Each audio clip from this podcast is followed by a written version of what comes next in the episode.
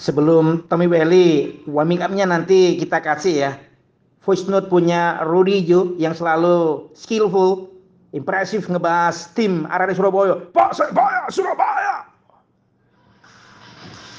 Ada Rudy Ijo ngasih komen yang barusan selesai ya Piala Menpora untuk skuadnya Coach Aji Santoso. Oh no, Rudy Ijo sesaat lagi voice note-nya, tungguin bola mania. Come on! Ya, assalamualaikum warahmatullahi wabarakatuh. Salam respect, salam gila bola, salam satu nyali wani. E, Izinkan pertama kali kami atau saya pribadi mengucapkan marhaban ya Ramadan. Alhamdulillah kita semua bisa dipertemukan kembali di dalam bulan suci yang sangat mulia ini. Kami mohon maaf keluarga pribadi kepada Bung Zaini dan semuanya. Kibal respect seluruh Indonesia, Surabaya dan sekitarnya. Uh, agar puasa kita atau ibadah puasa kita bisa ikhlas dan diterima di sisi Allah Subhanahu Wa Taala. Bung Zaini, kalau saya tadi sudah simak podcast dengan judul Piala Menpora sudah usai, secara pribadi saya sampaikan kalau ini harfiahnya sebagai dianggap partai final tadi malam Persebaya dan Persib. Saya setuju, karena memang pertandingan kemarin sungguh-sungguh sangat luar biasa. Penampilan kedua tim begitu hebat, terutama pemain-pemain muda. Persebaya dengan semangat juang yang pantang menyerah. Dengan sepuluh pemain, tertinggal tiga gol, mampu mengejar, belum lagi Persebaya dikerjai oleh wasit. Tentu apa yang menjadi tujuan judul bawah Piala Menpora sudah usai, dalam arti saya anggap kemarin malam itu merupakan partai final, saya setuju. Tetapi dalam arti kompetisi kan belum, Bung. Piala Menpora belum selesai. Kemudian mungkin yang menjadi catatan dari saya, eh, faktor-faktor yang menyebabkan Persebaya tidak maksimal di dalam ajang Piala Menpora ini tentu dari materi pemain. Uh, bagaimana persiapan-persiapan tim-tim lain, tim-tim lawan dengan begitu masih utuhnya sebagian besar pemain asing. Tentu saja ini sulit bagi Persebaya. Tetapi garis besarnya bukan itu, yang saya amati bahwa uh, semangat juang pemain-pemain muda Persebaya dalam menghadapi turnamen ini sungguh-sungguh di luar dugaan, sangat luar biasa. Tetapi sekali lagi dalam menghadapi liga kedepannya tentu modal hanya untuk modal nekat berjuang semangat tentu tidak bisa, Bung, karena kompetisi yang bergulir nanti itu dinilai dari semua aspek kinerja manajemen sepak bola.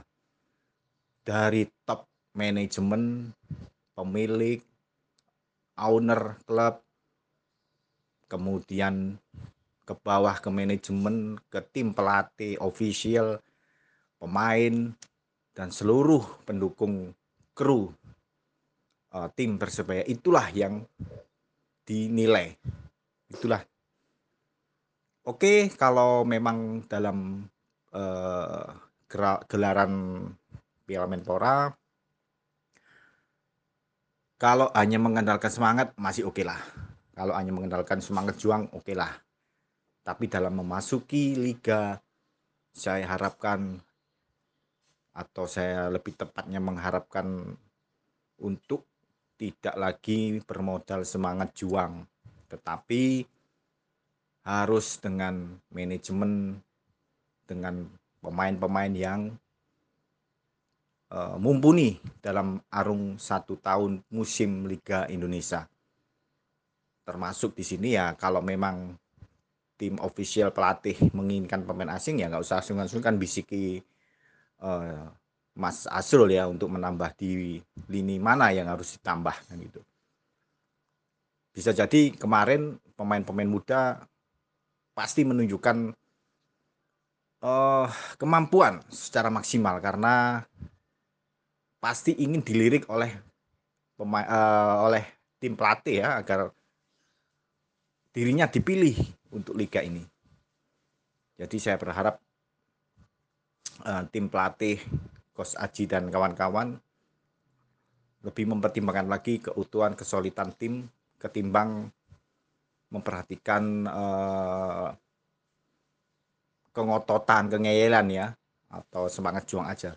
Semua harus didasarkan atas teknik sepak bola. Kalau memang di lini pertahanan kurang, nggak apa-apa, jangan sungkan-sungkan ditambahi.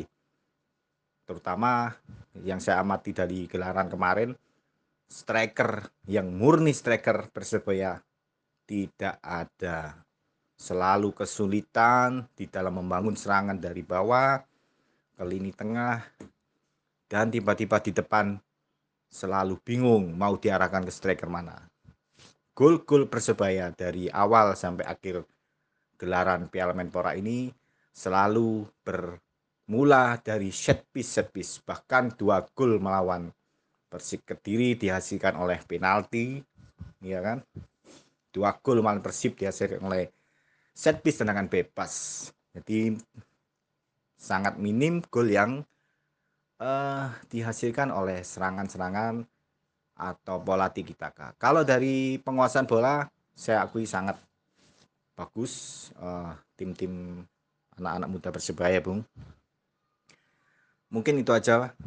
Kalau soal wasit, kita tidak usah menggurui lagi supporter agar tidak lempar-lemparan, karena tidak ada asap kalau tidak ada api. Saya rasa kalau kepemimpinan wasit bagus, supporter pun pasti respect. Tidak ada lagi lempar-lemparan kalau yang sedikit disinggung Bung Zaini itu. Karena pemain eh, yang mancing lempar-lempar itu tentu kepemimpinan wasit. Kita belum dewasa dalam hal itu. Jangan disamakan dengan liga-liga Eropa. Tetapi bahwasanya kepemimpinan wasit yang bagus tentu tidak akan memancing reaksi dari penonton. Itu aja. Dan memang kualitas wasit, bener kata tadi teman-teman, ya ngunu-ngunu aja wasit itu, nggak bisa, nggak tahu kenapa ya, apa ada sentimen atau kita nggak tahu. Sekali lagi selamat untuk Persebaya dengan permainan yang ciamik tadi malam. Saya undur diri. Assalamualaikum warahmatullahi wabarakatuh. Salam satu nyali, Wani.